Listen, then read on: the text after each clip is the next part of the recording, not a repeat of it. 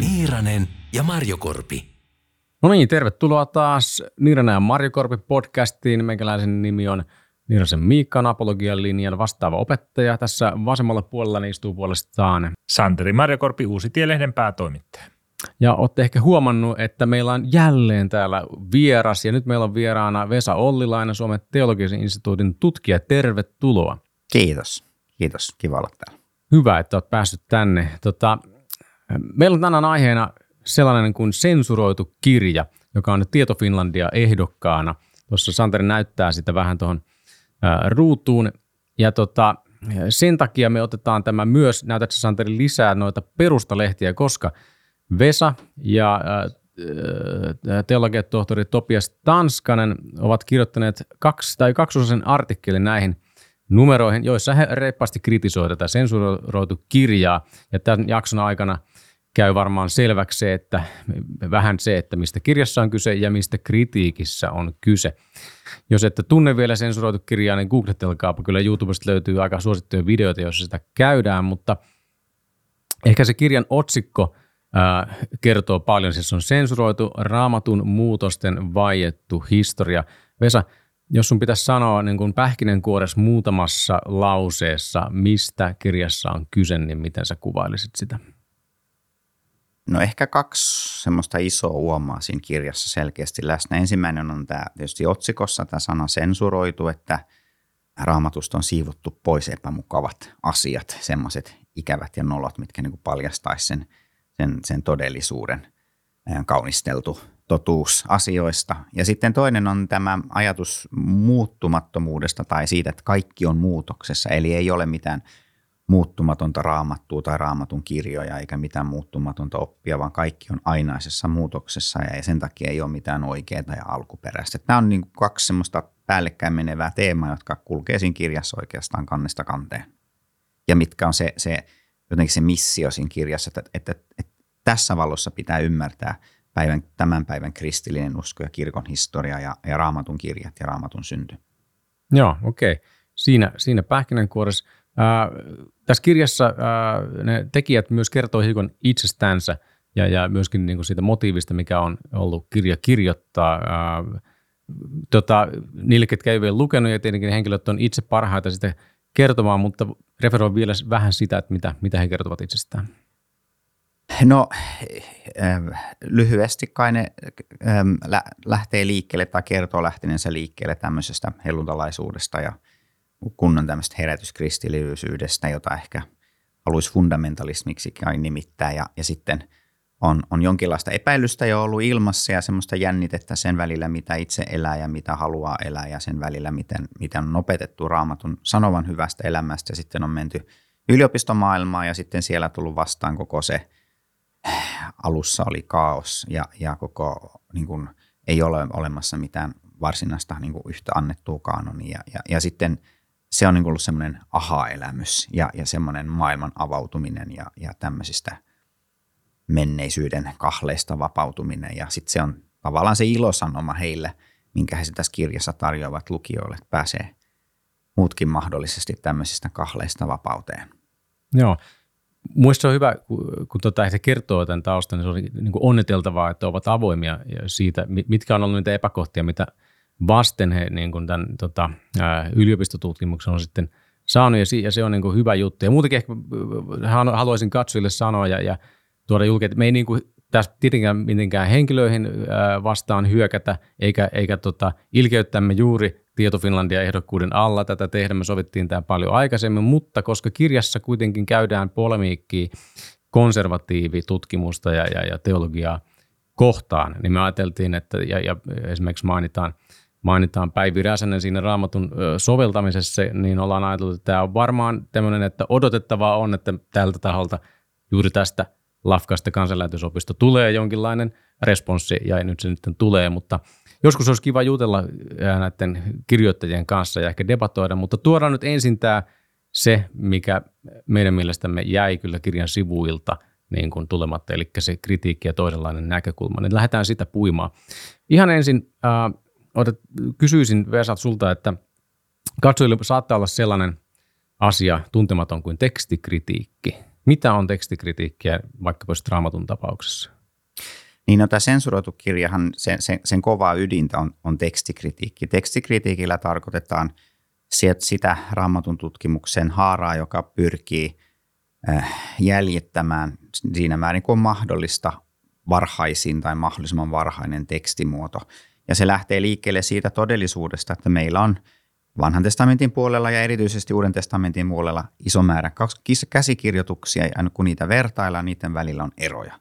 Ja sitten ruvetaan miettimään, että okei, että minkälaisia ne erot on ja mistä ne mahtaa johtua ja voimmeko siitä sitten jotain päätellä siitä, että mitä hän siellä niin kuin alun perin oikeastaan lukenut, koska meillä ei ole Luukkaan kirjoittamaa evankeliumi sitä ensimmäistä aitoa käsikirjoitusta tai apostolien tekoja ensimmäistä aitoa käsikirjoitusta, vaan meillä on kopion kopion kopioita. Ja kun puhutaan käsin kopioimisesta, niin siinä syntyy virheitä. Niin se väistämättä on. Ihmismieli väsyy ja, ja ajatukset hyppii ja tällä tavalla – siitä syntyy näitä erojakin käsikirjoituksissa, käsikirjoitusten välillä. Ja, ja tekstikritiikki tosiaankin pyrkii painimaan sitten tämän, tämän ongelman kanssa. Se on vähän toisenlaista vanhan testamentin puolella, kuuden testamentin puolella, koska vanhan testamentin puolella on huomattavasti vähemmän sitä käsikirjoitusmateriaalia. Uuden testamentin puolella sitten on niin valtava runsaus, että siitä tulee ihan ähky. Mutta periaatteessa ainakin on pyritty siihen, siihen samaan tavoitteeseen. Sitten Mäkipelto Huotari nostaa esille sen, että, että he niin kuin edustaa myös sellaista tekstikritiikin uomaa, jossa ei pyritä vain hahmottamaan sitä varhaista tekstiä, vaan pyritään tutkimaan tekstin historiaa, eli miten se teksti on muuttunut ajan saatossa. Ja, ja sitten siihen tulee tällainen uskontososiologinen luenta, missä niin kuin teksti, teksti äh, kertoo paljon siitä yhteisöstä tai siitä kirjurista ja hänen yhteisöstään, mitä varten se teksti on luotu ja pyritään käyttämään tämmöisenä peilinä tai ikkuna tekstin takana olevaan todellisuuteen, ei siis tekstin kertoman historia ja niin kuin siihen todellisuuteen, mikä on kirjoituksen takana, vaan kirjoittajien takana olevaan todellisuuteen. Jos mä vielä tuohon tekstikritiikkiin puuttuisin sen verran, että mikä sun kuva on siitä, että nyt jos on ihminen, joka ei yhtään tiedä, mistä tässä on kyse, että – kuinka paljon nämä käsikirjoitukset keskimäärin eroaa toisista? Että onko meillä sellainen ihan kaos, kaos näiden käsikirjoitusten suhteen vai onko tässä vaan niin kuin jostain ihan pienistä yksityiskohdista? Mikä tämä kenttä tässä tekstikritiikin kohdalla on raamatun suhteen? No tavalliselle raamatulukijalle ne tekstikritiikin asiat tulee kai vastaan, ehkä erityisesti Markuksen evankeliumin loppu. Siinä huomaa, että, että esimerkiksi uudessa käännöksessä tai 92 käännöksessä on joku alaviiti, joka kertoo siitä, että tämä on semmoinen tietynlainen versio. Tai sitten Johanneksen evankeliumi, onko se luku kahdeksan, mikä kertoo siitä ää, Jeesuksesta ja siitä aviorikkojen naisesta, joka tuotiin kivitettäväksi. Ja sehän mainitaan myös, että ei ole varhaisimmissa käsikirjoituksissa tämmöisiä niin kuin klassisia kohtia Uuden testamentin puolella sitten on, joissa se sitten selkeästi tulee esille. Kuten sanoin, niin se, on vähän, e- e- se tilanne on vähän erilainen vanhan testamentin ja uuden testamentin puolella. Että jos miettii vanhan testamenttia, niin, niin, niin siinä meillä on se tilanne, että kun meillä on verraten vähän sitä aineistoa ja sitten se niin jakautuu oikeastaan kolmeen ryhmään. Siellä on tämä niin sanottu masoreettinen teksti, e, johon meidän vanhan testamentin käännökset pääasiin perustuu. Ja se on siis juutalaisten kirjoittajien tai kopioitsijoiden niin kuin valvoma kopiointiprosessi – ja sitten on, on, on Qumranin eli Kuolleen kirja, kirjakäännösten äh, hebreankielinen teksti, joka näyttää olevan omaa tekstiperhettä. Ja sitten on vielä niin sanottu Septuaginta, eli vanhan testamentin kreikannus, joka sitten tulee semmoisena kolmantena, että sen taustalla on joku hebreankielinen teksti. Ja näiden välillä on niin kuin joissain kohdissa selkeitä eroja, esimerkiksi sillä tavalla, että Jeremian kirja on tässä kreikannoksessa – onko nyt arvioinut 6 prosenttia lyhyempi kuin sitten siinä masoreettisessa tekstissä. Et Uuden testamentin puolella se tilanne on, on, on oikeastaan se sellainen, että, että siellä niin kuin se teksti yleisellä tasolla on ihan vakaa, että se ei niin kuin ajan saatossa millään tavalla muutu. Että sitten on näitä yksityiskohtia, missä sitten se sillä tavalla elää. Että jos miettii jotakin kristillistä teologiaa, sen tekstikritiikin vaikutusta siihen, niin ei sillä ole mitään vaikutusta siinä suhteessa, että katoaisi soteriologia tai – tai oppi Kristuksesta tai kolminaisuusoppi tai muuta, muuta tällaisia. Vaikka sitten tuossa sensuroitu kirjassa väitetään, että se on niin kuin istutettu sinne myöhemmin se kolminaisuusoppi. Ja, ja, ja emme nyt oikein näe, että se vanhan testamentin puolellakaan sillä tavalla erityisesti tämmöisiin niin oppi, tämän, tämän tyyppisiin oppikokonaisuuksiin vaikuttaa. Tietysti se sitten haastaa meitä miettimään läpi meidän käsitystä siitä, että minkälainen kirja raamattu on ja mikä on meidän raamattu näkemys ja, ja mitä me niin ajatellaan siitä, että missä muodossa teksti on täytynyt alusta asti olla, jotta se voisi olla ää, Jumalan luotettavaa ilmoitusta. Ää, tuolla Suomen teologisen instituutin syyskauden avajaisissa professori Antti Laato piti hyvin mielenkiintoisen luke, luennon tosta, mm, tästä vanhan testamentin käsikirjoitusten historiasta ja hän kiinnitti huomiota siihen, että varhaiset kristityt ensinnäkin tunsivat sen, että siellä oli erilaisia tekstiversioita olemassa ja toiseksi sen, se ei ollut heille ongelma. Siis he, eli se ei tarkoittanut sitä, etteikö olisi Jumala, joka olisi voinut ilmoittaa itsensä pyhissä kirjoituksissa. Se, että oli erilaisia versioita olemassa siitä kyseisestä tekstistä. Ja minusta on hyvin mielenkiintoinen havainto, koska se, se, se niin kuin auttaa kyseenalaistamaan sitä meidän helposti lähestyttävää tai semmoista lähestymistapaa, että raamattu täytyy olla alusta asti yksi yhtenäinen kirjakokoelma tai käsikirjoituksen alusta asti on pitänyt olla yksi ainut niin kuin tavallaan oikea. Ja sitten se on se, mihin me paalutetaan meidän raamattu näkemyksemme ja sitten kun se joutuu ongelmiin, menee koko raamattu näkemys. Että sillä niin tavallaan tämän tyyppisiä ähm, ihan tärkeitä havaintoja siinä sensuroitukirjassakin, jotka, voi, jotka mun mielestä voi palvella meitä siinä, että osaamme paremmin miettiä läpi, mitä me tarkoitetaan siitä, kun puhutaan, että Jumala on ilmoittanut itsensä raamatussa. Aivan. Tulee mieleen tuosta vanhan kirkon äh, niin kuin varhaisten tekstikriitikkojen, sieltä toi Origenes, kirkkoisen Origenes, joka, jolla on tämä heksaplateos, jossa on siis kuusi erilaista tekstiversiota laitettu siihen rinnakkain, niin tuota, ja, ja kuitenkin varhaisen kirkon aikana heillä oli hyvin vahva käsitys raamatun inspiraatiosta esimerkiksi ja sen auktoriteetista, eli toisin sanoen silloin ei nyt ollut tämmöistä vastakkainasettelua, ja eikö, onko ymmärtänyt oikein, että tekstikritiikki on ylipäänsä myös niin kuin ihan modernin ajalla ollut melko epäsuosittu tapa kritisoida raamatun luotettavuutta. Te kirjoitatte tuossa artikkelissa, että esimerkiksi Uuden testamentin tekstistä hyvin suurella todennäköisellä ehkä tiedetään ehkä 90 prosenttia niin kuin siitä, mitä alku, äh, alkuperäiset käsikirjoitukset niin kuin todellisuudessa oli. Ne tähän kuulostaa hirveän isolta luvulta ja se tekisi ymmärrettäväksi myös sen, että on aika harvinaista ja ehkä uutta nimenomaan tekstikritiikkiin vedoten äh, kritisoida vaikka jotakin keskeisiä opinkohtia. No se on se kuva, mikä mulla on, että se on, se on tämmöinen äh, tai korostunut viimeisinä vuosina – Suomessa nyt tämä sensuroitu kirjan myötä. Ja sitten jos miettii englanninkielistä maailmaa, niin siellä on tämmöinen eksegeetti kuin Bart Ehrman. Otetaan kirja esiin. Joka siis maailman ehkä merkittävimpiä tekstikriitikkoja oli sellainen kuin Bruce Metzger ja sitten Ehrman on hänen, hänen kasvattinsa ne yhdessä kirjoittanut ehkä merkittävimpiä.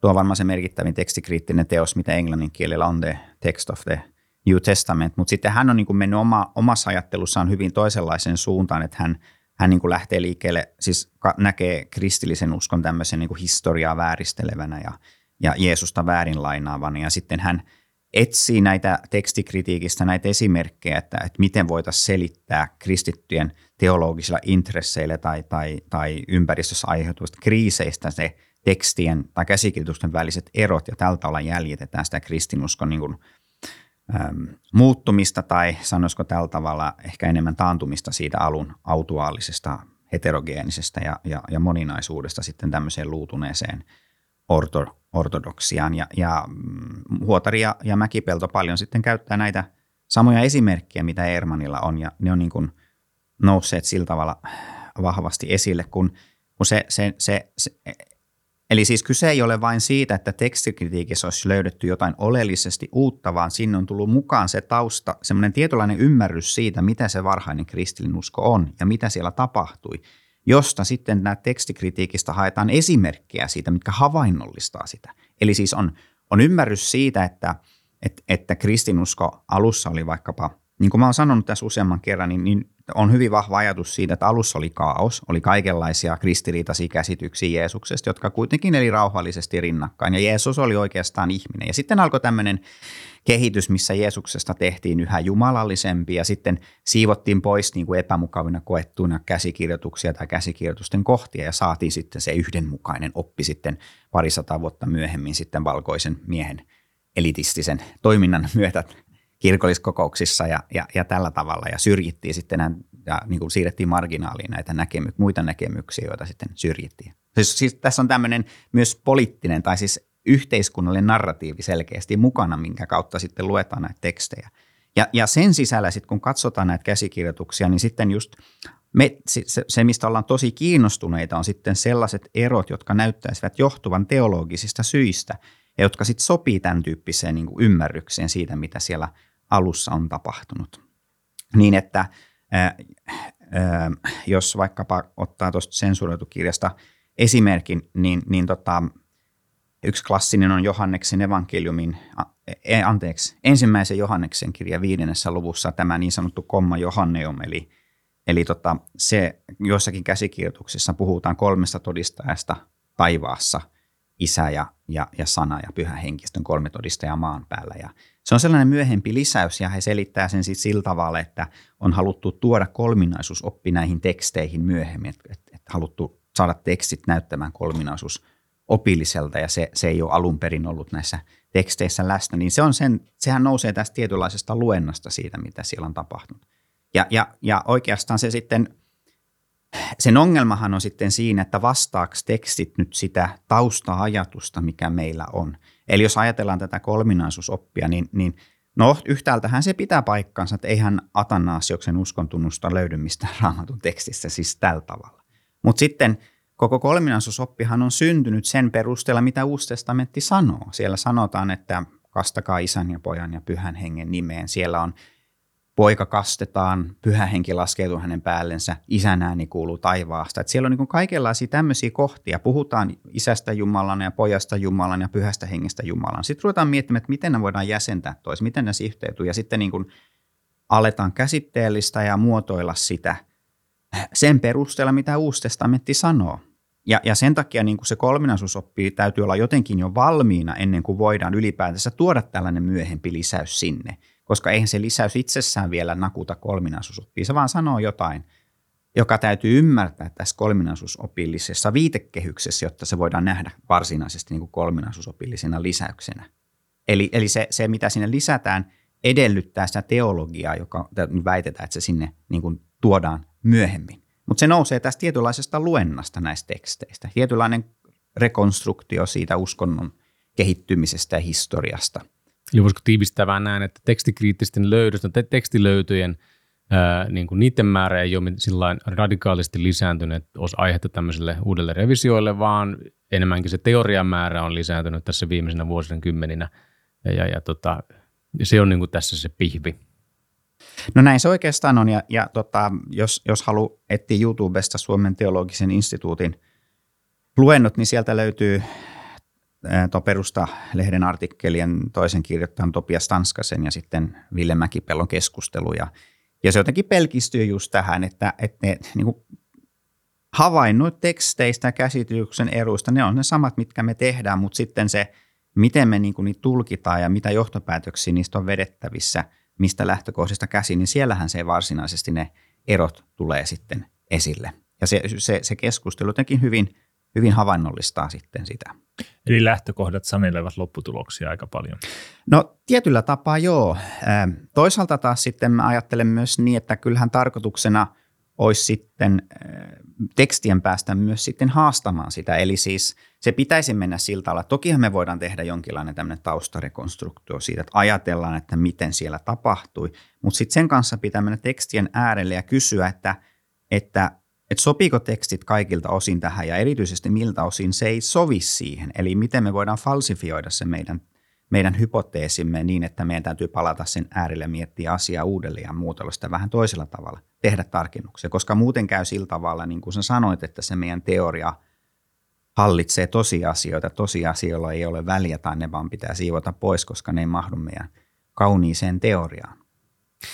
Tässä on päästy jo joihinkin konkreettisiin raamatun kohtiin, niin jatketaan niistä. Ää, tota, Yksi, yksi aspekti, mikä tuossa kirjassa otetaan, otetaan mukaan, on evankeliumit ja niiden niin kuin luonne väitettynä silminnäkijä kertomuksina, ää, tai ainakin, että ne oleellisin osin perustuisi silminnäkijöiden todistuksiin.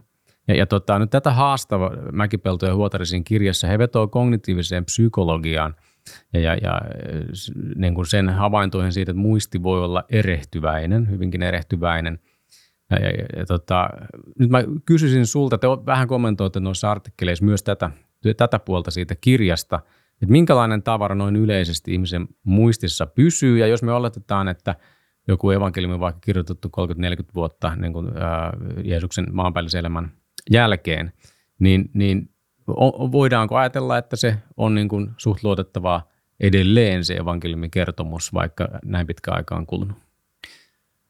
No tuo kysymys silminnäkijöistä ja muistamisesta on sellainen, sellainen teema, joka on Jeesus-tutkimuksessa ollut aika, aika vahvasti tapetilla ehkä viimeisen 15 vuoden aikana. Että siellä on tullut useita tutkimuksia, jossa tätä asiaa pohditaan ja, ja siellä ei nyt mitään konsensusnäkemystä ole siis olemassa, että et, et siellä niin ollaan vähän, vähän napit vastakkain. Että sieltä löytyy niitä tutkijoita, jotka sitten ajattelee vaikkapa Dale Allison siis siltä, että muisti on läpeensä epäluotettava kaikilta osin ja, ja tota, niin sen takia me voidaan yksinkertaisesti luottaa siihen, mitä evankeliumit väittää kertomansa Jeesuksesta. Ja sitten on niitä, jotka kiinnittää huomiota sit siihen, että päinvastoin, siis kyllä me voidaan muistiin johtaa harhaan, kyllä me muistetaan asioita väärin, mutta lähtökohtaisesti me yleensä muistetaan asioita suht luotettavasti ja on erityisiä olosuhteissa, joissa meidän muisti on erityisen tarkkaa.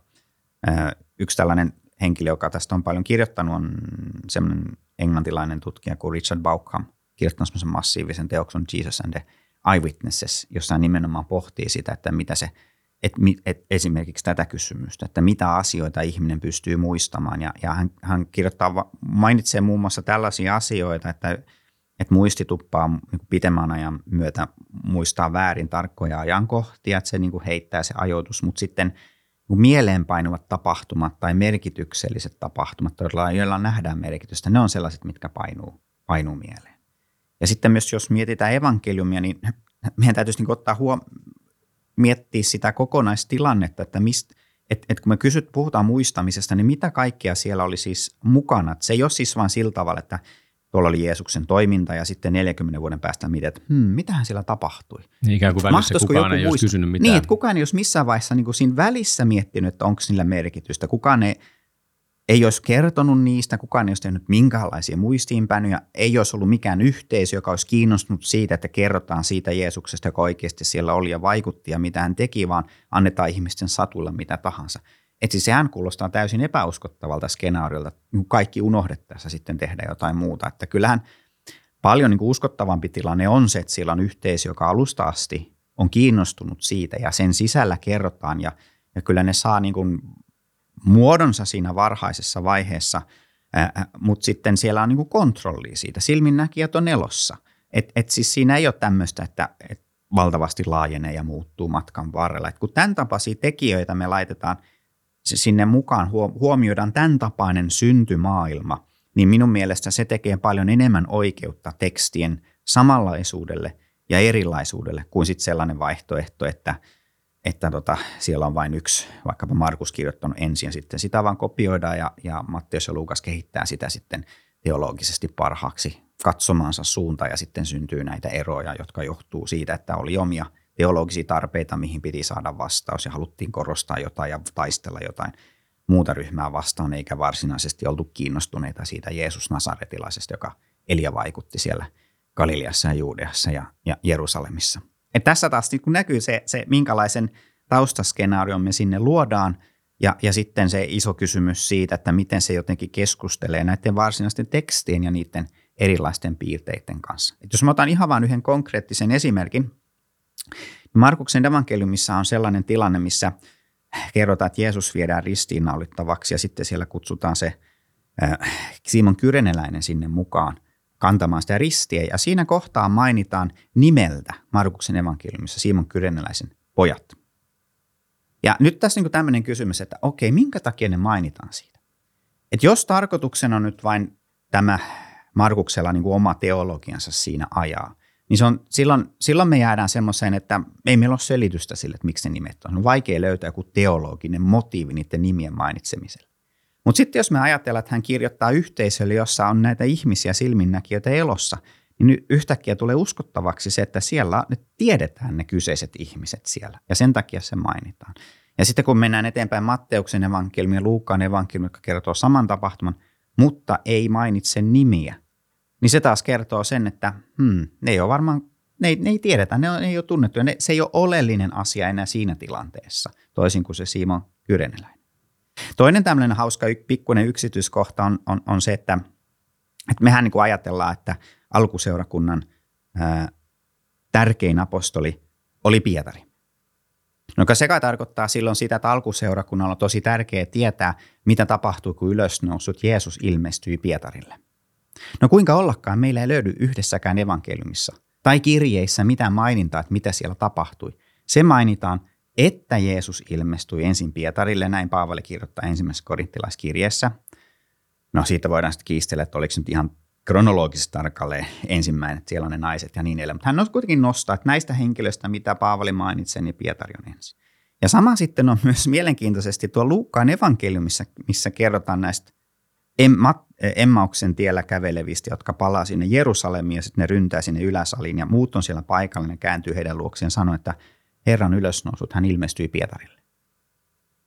Ja sitten ei mitään muuta. Siis ajatelkaa siis edelleenkin, jos skenaario on tämä, että tekstiä luodaan omiin tarpeisiin ja sulla on tärkein henkilö Pietari siellä olemassa. Ja sitten vaan mainitaan, että Jeesus ilmestyi, mutta kukaan ei kerro, mitä siellä tapahtui. Musta se ei ole uskottavaa se tilanne. kiusallinen ohitus. Se on asiasta, kiusallinen ohitus. Mainita. Niin, ja se selittyy paljon paremmin siitä, että hän ilmestyi, mutta Pietari ei, va- ei kertonut siitä. Ja sen takia ei ole sitä tietoa. Ja sitten kunnioitetaan sitä hiljaisuutta, ei niin kuin ehdon tahdoin luoda siihen. Ja, siis Sehän on voinut tämän... olla hyvin kiusallinen kohtaaminen, kun Pietari kerran kielsi Niin, me, me ei tiedetä, mitä se on. No jotkuthan viittaa sitten Johanneksen evankeliumin loppuun, kun siellä on se, se tapahtuma sitten siellä Genesaretin järvellä, mutta se ei, se ei yksinkertaisesti mahdu siihen, siihen skenaarioon.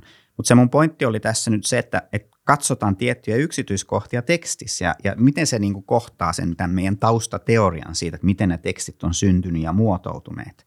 Ja siellä tulee tällaisia kohtia, jotka sitten – mahtuu paremmin toisenlaiseen selitykseen ja toisenlaiseen selitykseen. Ja, ja, ja sen mukaan niitä pitäisi sitten tietysti arvioida, että, että mikä on se tausta, ymmärrys siitä taustasta, mikä parhaiten tekee oikeutta tämän tyyppiselle tekstin piirteille.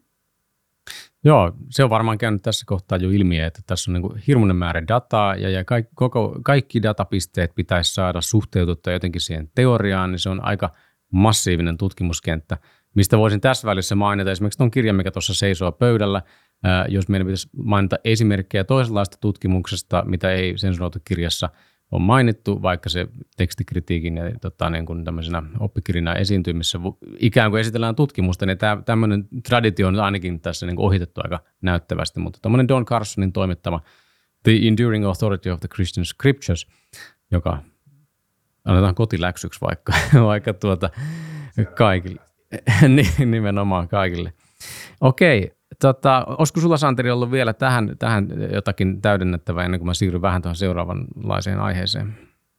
Mene vaan. Okei, no niin mennään siihen.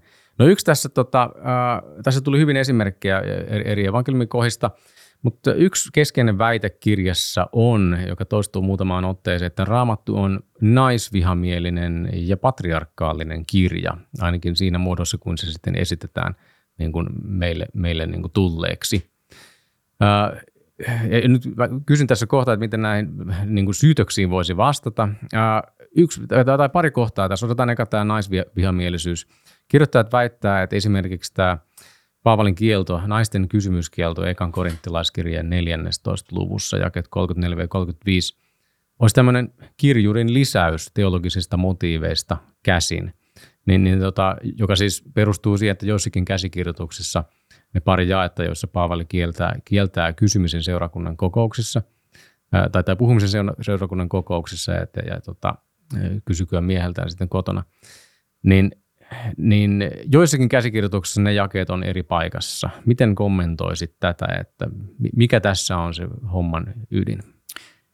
No tässä sensuroitu kirjassa se ajatus on, on, on sillä tavalla, että kun se jossain käsikirjoituksessa näyttää ollen jossain toisessa kohdassa, niin se, se herättää sen epäilyn, että se ei ole alun perin ollut ollenkaan siellä sitten.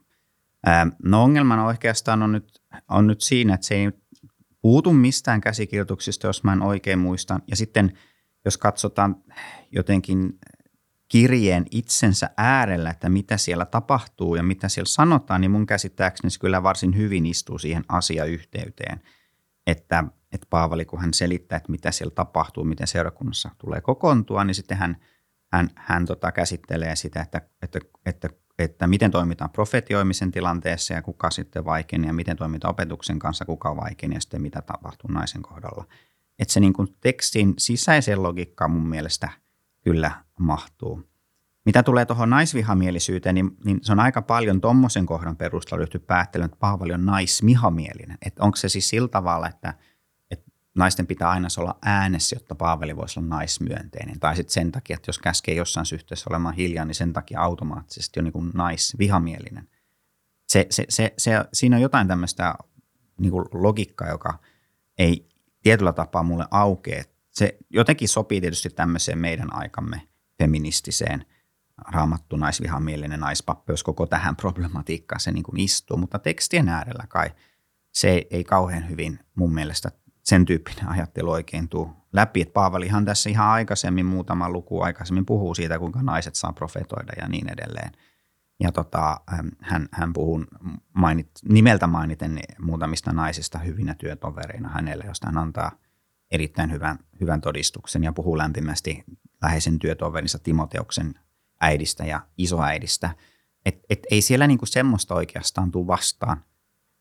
Et se, se, että se ei, ei mahdu siihen, mitä me määritellään tasa-arvoisuudeksi tai feminismiksi, niin se on sitten tavallaan meidän ongelma, eikä varsinaisesti, varsinaisesti tekstien. Et jos miettii vielä kristinuskon niin vaikutushistoriaa, niin tosiasiahan on se, että kristinuskon ansiosta ensimmäisenä vuosisatona naisten asema muuttui radikaalisti paremmaksi kuin mitä se oli Rooman valtakunnan – valtakunnan aikana. Pelkästään sen tänä päivänä kauheasti vihatun yksi mies plus yksi nainen yhteen, yhdessä, kunnes kuolema heidät erottaa, rajusti muutti naisten asemaa Rooman valtakunnassa myönteiseen suuntaan, koska roomalaisessa seksuaalietiikassa niin, niin miehet sai olla kenen kanssa halusi. Ja sitten oli se yksi nainen, jonka kanssa sitten mentiin, jonka kanssa saatiin ne jälkeläiset, mutta semmoiset niin kuin, se, se niin kuin seksuaalinen nautinto haitti jostain muualta mikä sitten jotenkin esineellisti naisia ja sitten teki heistä tämmöisiä niin kuin miesten orjia. Sitten tietysti yritettiin varjella sitten sitä tyttären neitsyyttä, kunnes hän menee naimisiin, mutta sitten hän oli, kun hän meni naimisiin, niin se, se, se, se oli vain sitä suvun jatkamista varten.